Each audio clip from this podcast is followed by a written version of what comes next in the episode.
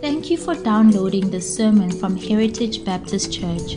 We are so glad that you did. We believe that biblically faithful, Christ centered, God glorifying local churches are the primary means that God has chosen to expand His kingdom. If you are part of such a church, we hope that this message will supplement your spiritual diet. If you aren't yet part of such a church, we would love for you to visit us. For more details, please check out our website www.heritagebaptist.co.za. Good morning. We have a rich, full Lord's Day today. So uh, we're going to jump right into the text. We're in uh, 1 Chronicles chapter 16. We, we're uh, going through Chronicles. So, just to remind you, last week we saw how David uh, successfully brought the Ark of the Covenant to Jerusalem. A few chapters earlier, we saw how he had failed because he had not uh, inquired of the Lord, he had not sought the Lord, he had not obeyed the Lord in, in God's prescribed way of carrying the Ark of the Covenant. But he had learned his lesson, and we noted that's one of the things that set David apart from Saul, is that he was repentant and teachable. Uh, we saw that they brought it to Jerusalem, and now in this chapter, that, that day is still continuing. Uh, the people are still rejoicing, the people are still gathered there. So, from verses 4 through 7, and then at the end of the chapter, 37 through 42, uh, we see that David uh, divides the, the priesthood and the Levitical tribes into different uh, teams to do certain things uh, with the Ark of the Covenant, and specifically worship. And so he sets up different groups to play the lyre and the trumpet and all the musical instruments, as we saw last week. Great rejoicing and joy, and uh, a desire of ours here is to see all the instruments being used to praise God, to help us sing better, not to dominate, not to take over, not to drown out our singing, but to help us in our worship of the Lord, to make it rich and, and uh, glorious as all our voices combine to, to honor the Lord. And there's a wonderful picture here of uh, what God's people are called to when it comes to, to worship. David also sets up the priests in Gibeon. Uh, Gibeon's another city in Israel where they were still doing the sacrifices.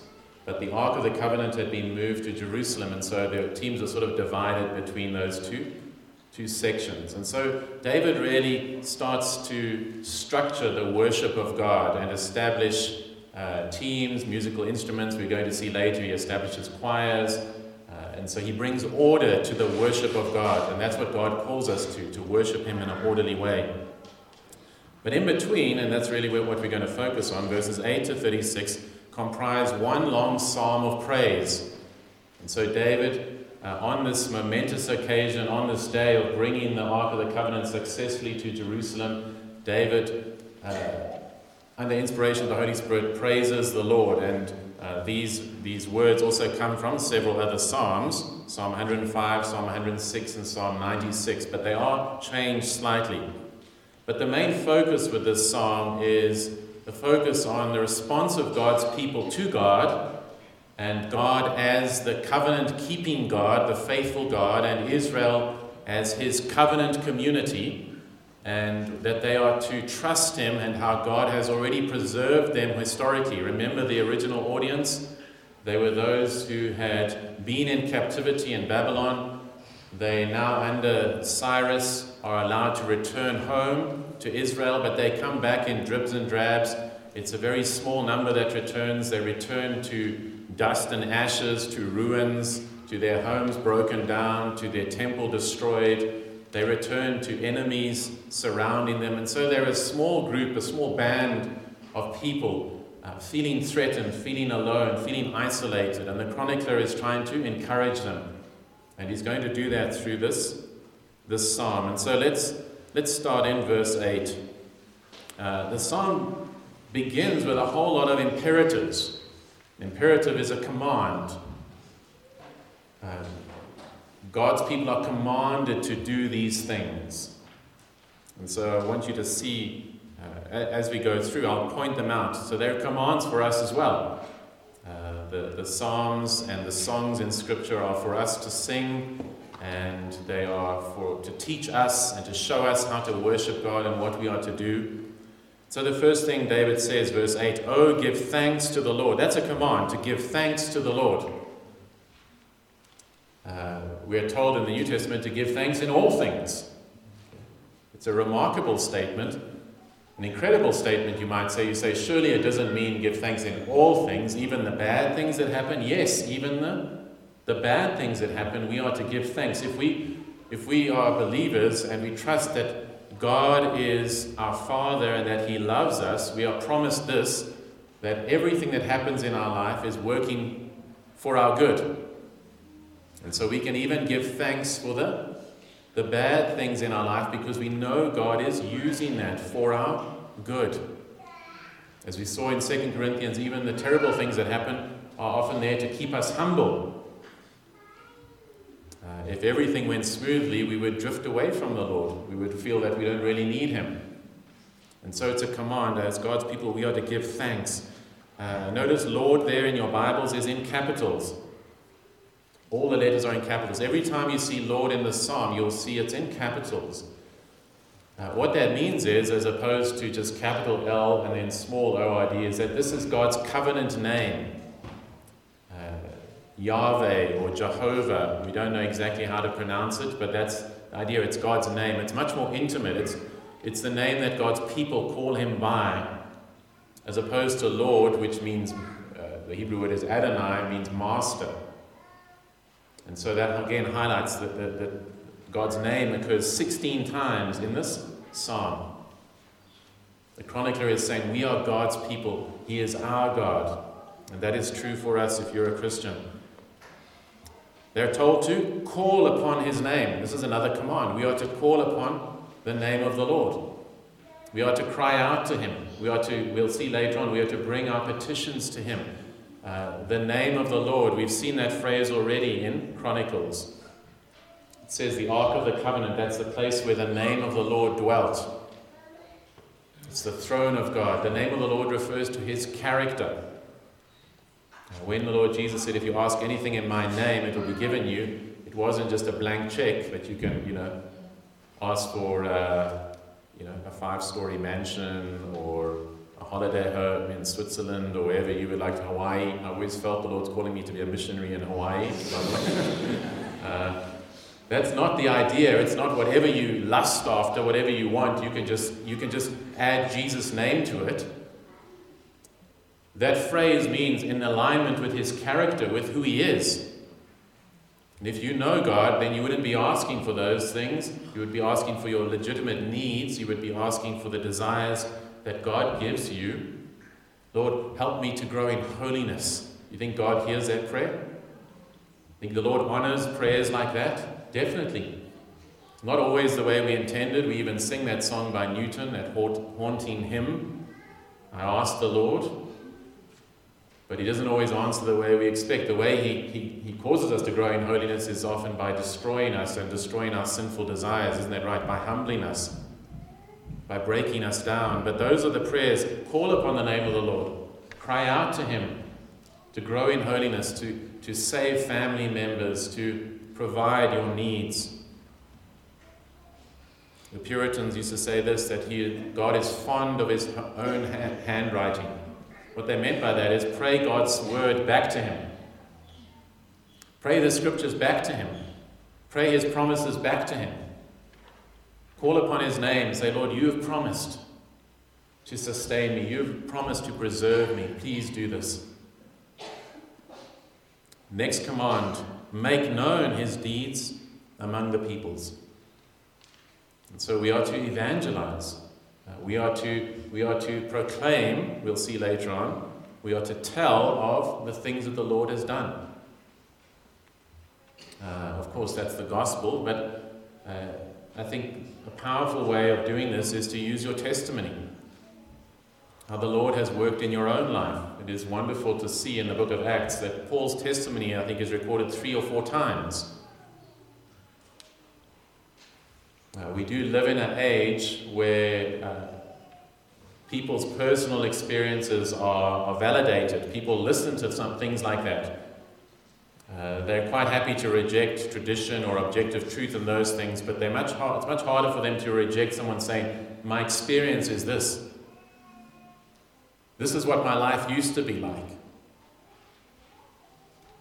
This is where I used to try and find satisfaction, but it was empty and hollow. But I heard the message of Jesus Christ and He has changed my life. And so you tell of His wondrous deeds, how He has worked in, in history, in the past, in the gospel, in His death, burial, and resurrection, and in your own life. Verse 9 Sing to Him, sing praises to Him. God's people are commanded to sing, to make a joyful noise to Him. Tell of all His wondrous works. There it is again glory in his holy name. The idea there is to boast. That's the idea of glory. To boast, again, his holy name, his character. Boast in God's character. Boast in who he is. Learn the attributes of God, the character of God, who he is.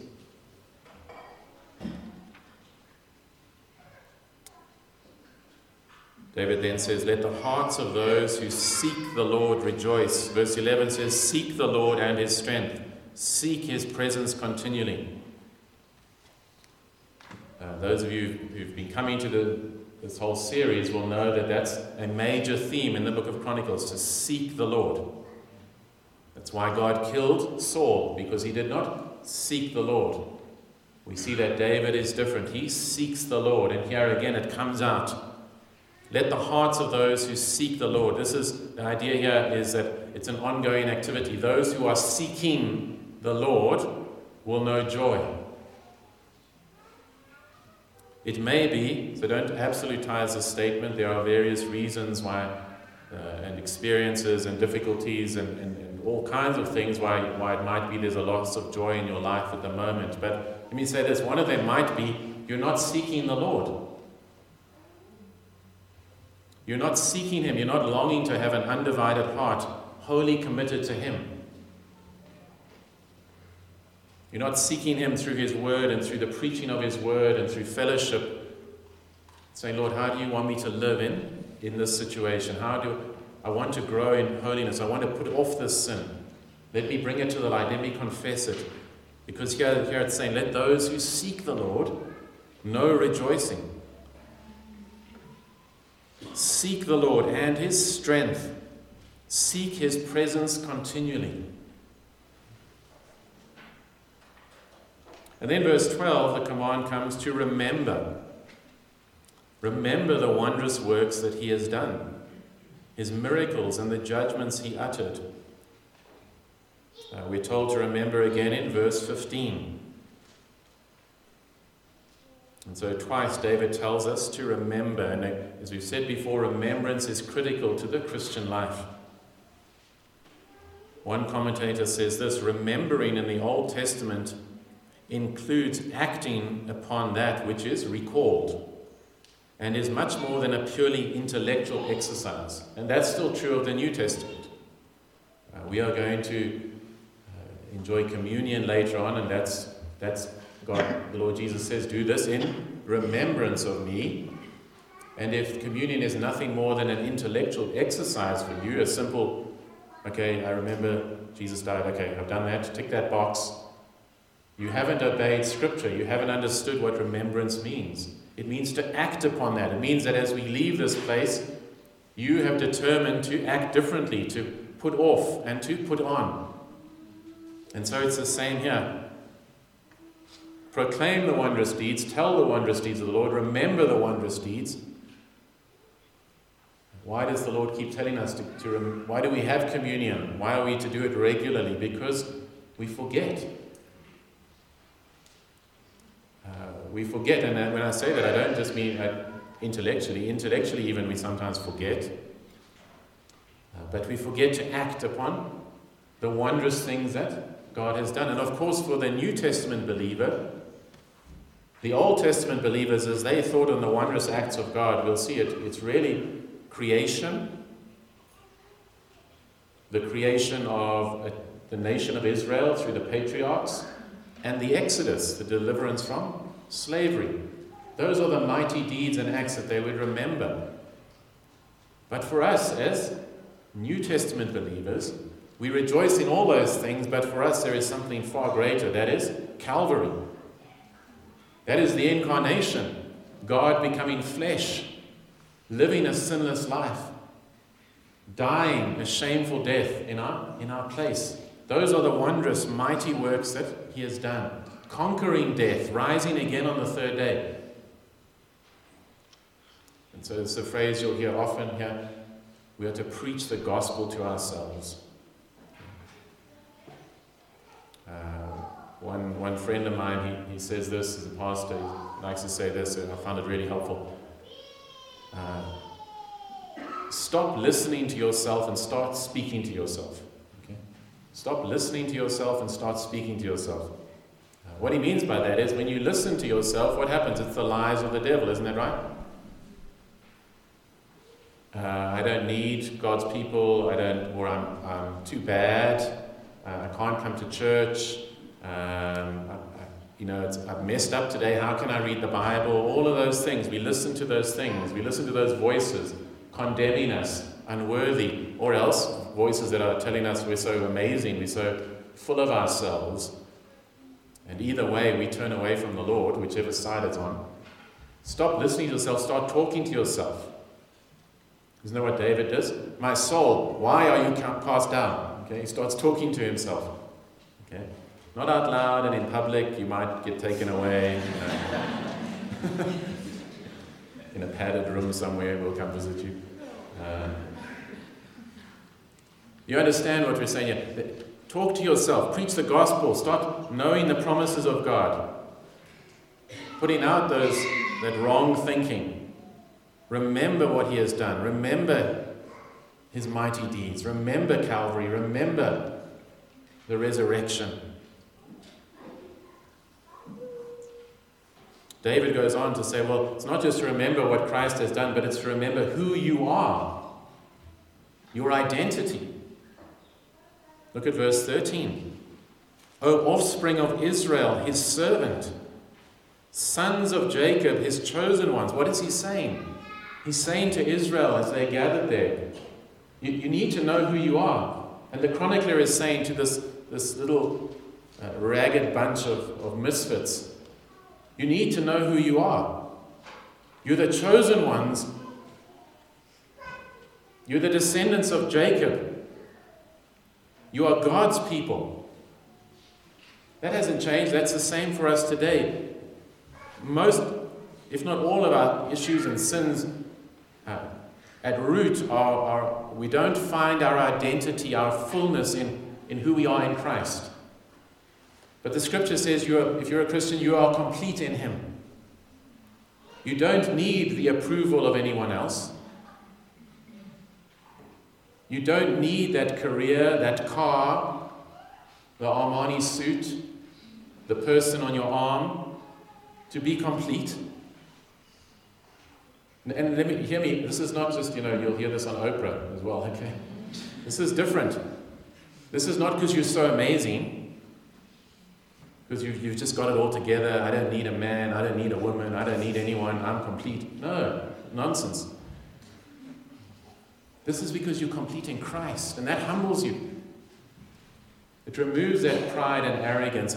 I'm complete in Christ. It doesn't make you arrogant towards other people. I don't need you. It humbles you to say, I love you. I don't find my, uh, I don't validate myself in what you think of me. Remember what Paul says? Paul says, I, I care very little what other people think of me. It's what Christ thinks of me. But did that, did that make Paul arrogant and, and uh, tyrannical? No. Humbled him and he served. Who are we in Christ? We are descendants of Abraham, Paul says in Galatians. If you're a believer, you are elect. You are chosen by God. Now, maybe some of you hear those words and you, you start worrying Am I really elect? Am I really chosen? How do I know if I'm elect? Listen to what uh, one uh, professor at Westminster Seminary, R. Scott Clark, said Am I elect? That's the kind of introspection against which Calvin warned us. We never ask, Am I elect? It's a wrong question. We ask, Do I believe? That's the question. Only the elect come to faith. So if I believe, it's because I'm elect. If you have entrusted your life to Jesus Christ, you are elect. That's all you need to do. Do I believe? Not the, not the false faith of, of the devil. This is an entrusting your whole life, a commitment to Christ that results in seeking to obey Him. So, not an inter, again, not an intellectual assent. Yes, I believe there is a God. I believe Jesus is the Son of God. I believe He did die. I believe He rose again. Many people believe that and they're going to hell. They've never repented and entrusted their whole lives to, to that truth. So don't go around asking, Am I elect? Ask, Do I believe? If you believe, then you are elect. If I don't believe, then I should repent and believe. But to sit around and ask, Am I elect? is a path to futility, frustration, doubt, and uncertainty. And then he says it's not healthy. It is not healthy. You begin to become introspective. You're just looking, you self become self absorbed. Rather, do I believe? Am I seeking to fight sin? Not perfection. But, uh, but and am I fighting it? Am I, am, I, am I seeking to grow in all different ways, using the means of grace and all of these things? You can have confidence that you belong to, to God. And you are perfectly loved. How is it that uh, we can be secure in our identity? Because we know that the Lord loves us, that He laid down His life for us, that we are His, and that He will never lose us. David continues, verse 14 He is the Lord our God. I love that. He's our God. Okay? He's not a God or just far away or anything like that. He is our God. He belongs to us, to His people. His judgments are in all the earth. And then verse 15 Remember his covenant forever. So David is telling Israel, remember who you are, and then remember what he has done. Remember that God has made a covenant. And communion is a picture exactly of that. We're remembering the new covenant. Uh, you will see that when I read the, the words of institution later on. Remember his covenant forever, the word that he commanded for a thousand generations, the covenant that he made with Abraham his sworn promise to Isaac, which he confirmed as a statute to Jacob, as an everlasting covenant to Israel. See, this word is repeated over and over again. Covenant is much more than an agreement. Uh, Palmer Robertson says it's a bond in blood. Yeah. It's not simply a handshake. It's not when you go to, you know, you get a new job and you, you to and fro over your contract. Covenants in Scripture are unilateral. God comes and says, This is the way it is. Okay? God didn't sit down with Adam and discuss what would you like, which, which trees would you like to eat from.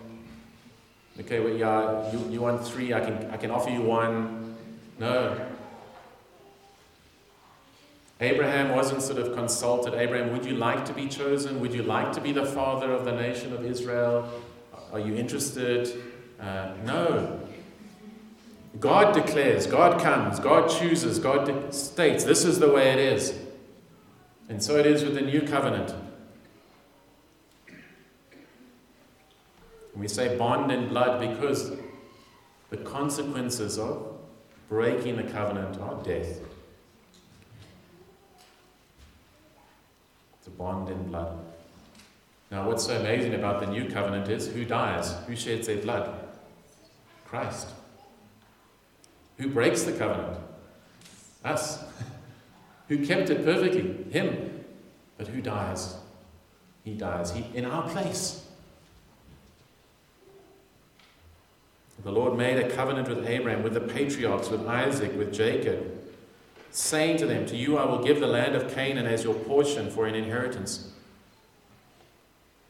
Remember, the children of Israel have just come back to Canaan. And so, again, they've been reminded God has made these covenants, covenant with Abraham, Isaac, and Jacob. they can be encouraged. And for us, when we come to the New Testament, it goes way beyond the land of Canaan, isn't that right?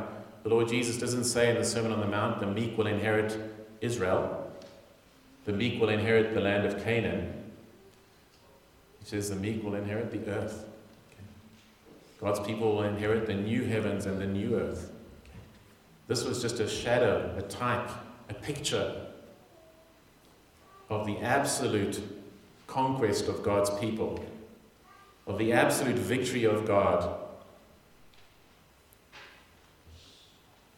Verse 19 When you were few in number and of little account, just, a, just one family, a few descendants, they were nothing, just like the, the, the, the, pilgrims who've come back to Israel. Nothing fancy, nothing great, a small number and sojourners in it. Verse 20, wandering from nation to nation, from one kingdom to another people. Verse 21, he allowed no one to oppress them. He rebuked kings on their account, saying, Touch not my anointed ones, do my prophets no harm. And so he has the context, you know, the title for the sermon, Don't Touch the Lord's Anointed. Uh, use that because it's a common phrase that uh, false pastors like to use uh, whenever someone criticizes them. Okay? Why are you buying another Bentley? Uh, don't touch the Lord's anointed. Um, and it's totally out of context and it's, it's, it's blasphemous. Uh, the context here is it's the patriarchs. Those that God called to establish the nation of Israel, to establish his people. Those that he made a covenant with. They that, they're the ones that the Lord protected. You can go and see in Scripture, even when, when Abraham is, is, is, is being cowardly and not, not honoring his wife, the Lord still protected them. That's the context. None of these guys are patriarchs or anything to do with Abraham, Isaac, and Jacob. That's the context. You could secondarily apply it to the. Remember, I said to you last week, we're all prophets, priests, and kings. Small letters. We're all called to intercede. We're all called to lead in different spheres and serve in different spheres. We're all called to share God's word in different spheres, in different ways. And so there is a warning to the world that persecutes God's people. Do you want to say who's anointed? Well, all of God's people are anointed because they're in the anointed one, Jesus Christ. And so, those who seek to destroy the church, there will be consequences.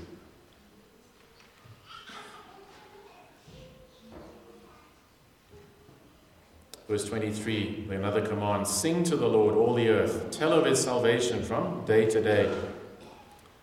Declare his glory among the nations, his marvelous works among all the peoples.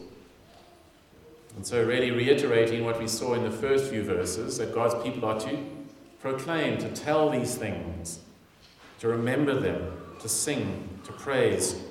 But why must we do this? Look at verse 25. You see there's a cause there for, so that's why. Why, why must we do this? For great is the Lord. Why are we to go and tell his works? Why are we to praise him? Why are we to call upon his name? Because he is great. He is awesome in the, in the right way. That word is overused and used for, for silly things. The sweet is awesome. And so it's lost its weight, but, but God is truly awesome. We should be full of awe at our God. He is greatly to be praised, and he is to be held in awe above all gods all the false gods, not just the false religions and their false gods, but all the false gods of the Western secularism, money and sport and career, sexual pleasure and comfort, all the gods of secular humanism. Our God is to be in awe, held in awe above all of these false gods. Verse 26 For all the gods of the peoples are idols, but the Lord made the heavens. The true and living God is the creator God. And so here David goes back to creation. God is to be praised because he's the creator. He made everything. Why would you serve a God who can't do anything, who didn't create the heavens and the earth? Serve the true and living God who created all things. Splendor and majesty are before him, strength and joy are in his place. Verse 28 Ascribe, another command, ascribe to the Lord, O clans of the peoples. Ascribe means attribute to, and you can see it in the next line. Attribute to the Lord glory and strength. We should be telling, we should be saying, Our God is glorious and mighty. He is omnipotent, He is all powerful. Verse 29 Ascribe to the Lord the glory due His name. Bring an offering and come before Him. So, as we saw last week, these were, they brought sacrifices and uh, hopefully, as you come week in, week out, you start to pick up the themes and you start to see how it applies to us. So remember, sacrifices. We don't kill animals anymore to impress God. We don't need to bring an animal to the Lord. What are we to do? We are to offer our bodies a living sacrifice. Paul tells us. It's interesting, Paul says this is your reasonable service. Doesn't it make sense? How can you not give your whole life to a God like this? Majesty and splendor and power and might. Don't be a fool. What are you going to give your life to? Weak and petty things? Things that pass away? Things that we know, we know in our hearts they will not satisfy. Isn't it interesting? We, you know, you read those interviews with, with rich people and successful actors, people who've achieved I've read interviews with Brad Pitt, interviews with Jim Carrey, and others, and they say the same thing. I think Jim Carrey says, I wish everyone could be as famous as me and they could realize it doesn't make you happy. And Brad Pitt saying, money doesn't satisfy. And we all think it will for me. I'll, I'll, you know, I'll be the anomaly. I'm happy to be the anomaly. no, we know it won't.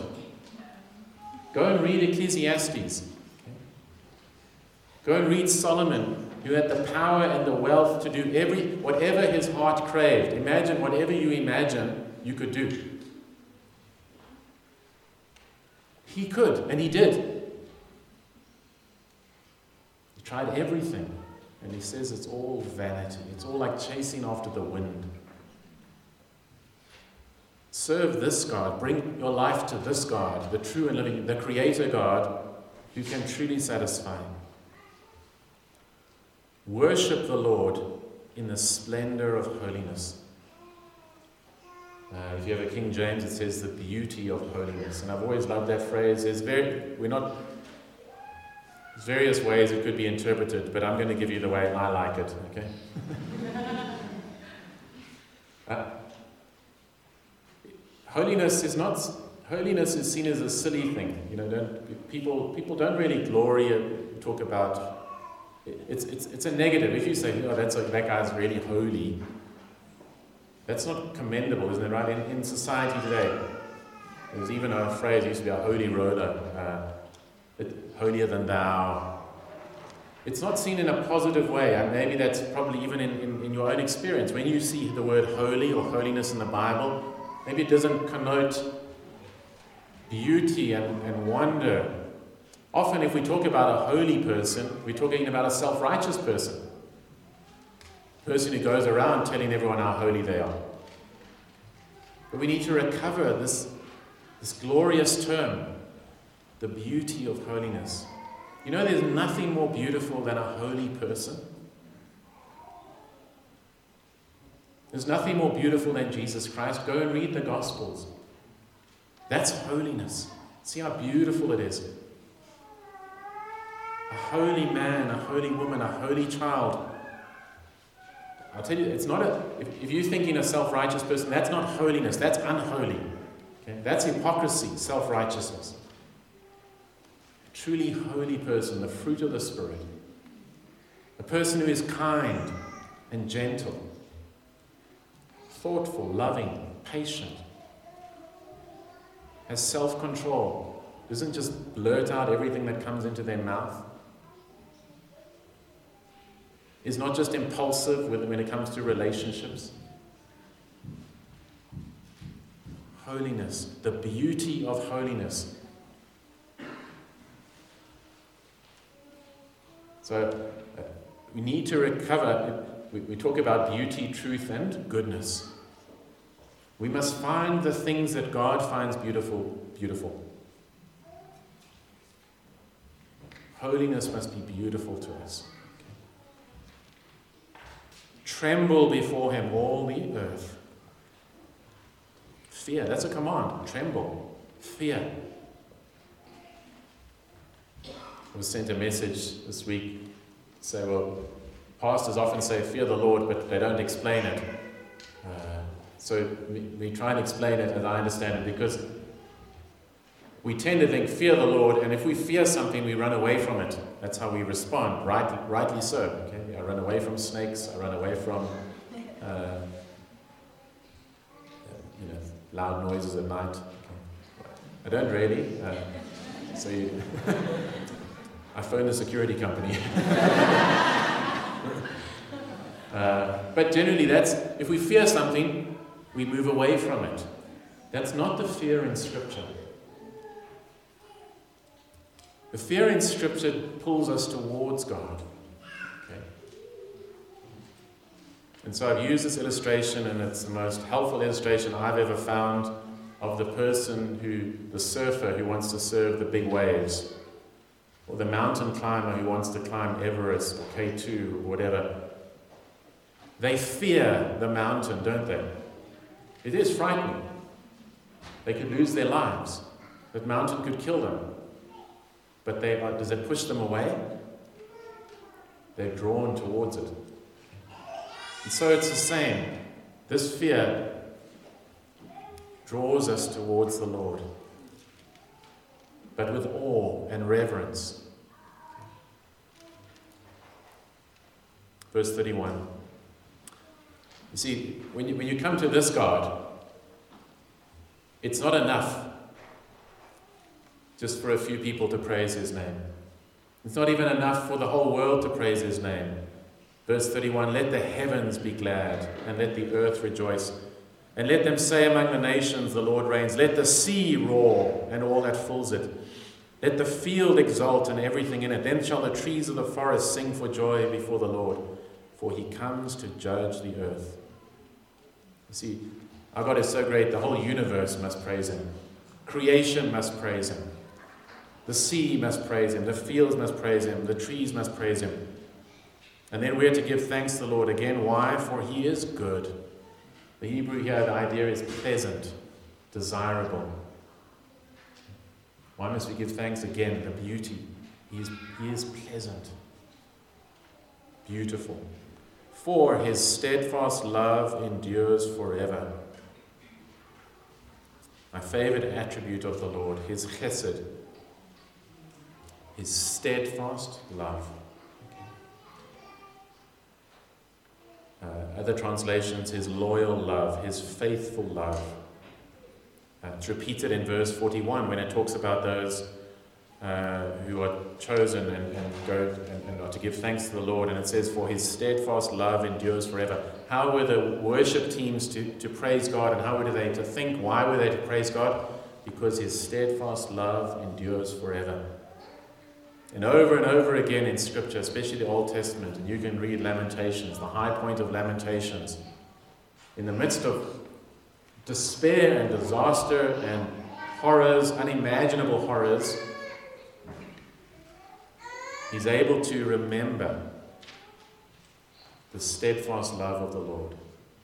That's what he does. He remembers God's character, his steadfast love. So let me say to you, whatever you're going through, if you're a child of God, God is never against his people. Here, this is his character, his steadfast love. it doesn't wax or wane, it's not up or down. It is his, his relentless, immovable, unchangeable commitment to his people that he will love them forever, no matter what you've done. That's what's so scandalous about Christianity. Whatever sin you've committed, if you've repented and put your trust in Christ, His love is upon you forever. His steadfast love endures forever. And then come to the end, verse 35 say also, that's another command. Israel, God's people, are to also say this to the Lord Save us, O God of our salvation. Here's the petitions, the cries to God. What are we to cry out to God? God, save us. You're the God of our salvation. Lord Jesus, you're the only one who can save us. Remember what Peter said? Who else can we turn to? You have the words of eternal life. Where are you going to go? Maybe you feel at rock bottom. Maybe it just feels all darkness around you. Where else are you going to go? You can't go. There is no one else.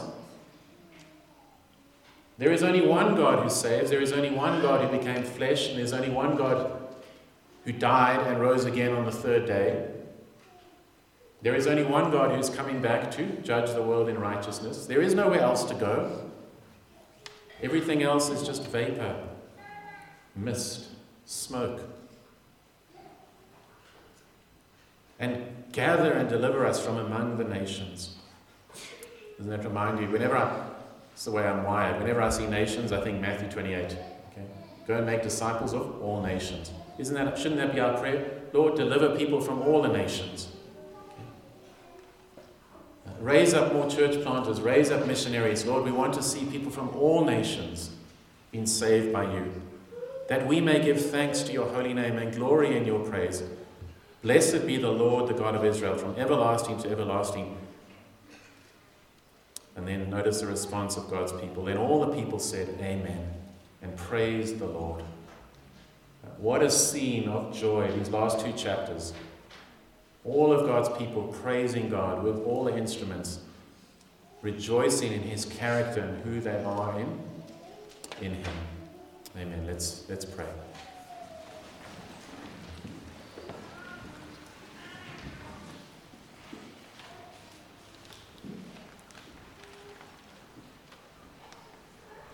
Oh, Father, we thank you so much for this beautiful psalm. Uh, Father, often it can feel that we are just a, a small, insignificant group of people in this big world with billions of people, attacked on every side. But Lord, you will keep your people. We belong to you. You are a God who never stops loving your people.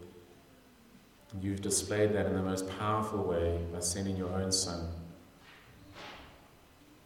And so, Father, we ask that you would work by your Spirit, that you would help us to be a people who praise you, who seek you, who proclaim your wonders. A people that know our identity, that we know who we are, that we're not trying to find affirmation in the lies of this world, but that we would know we are complete in you, Lord Jesus. So, Father, please do this wonderful work. And if there are any here who do not know you, that they would cry out to you, the God who can save. Give them repentance and faith. In Jesus' name we pray. Amen.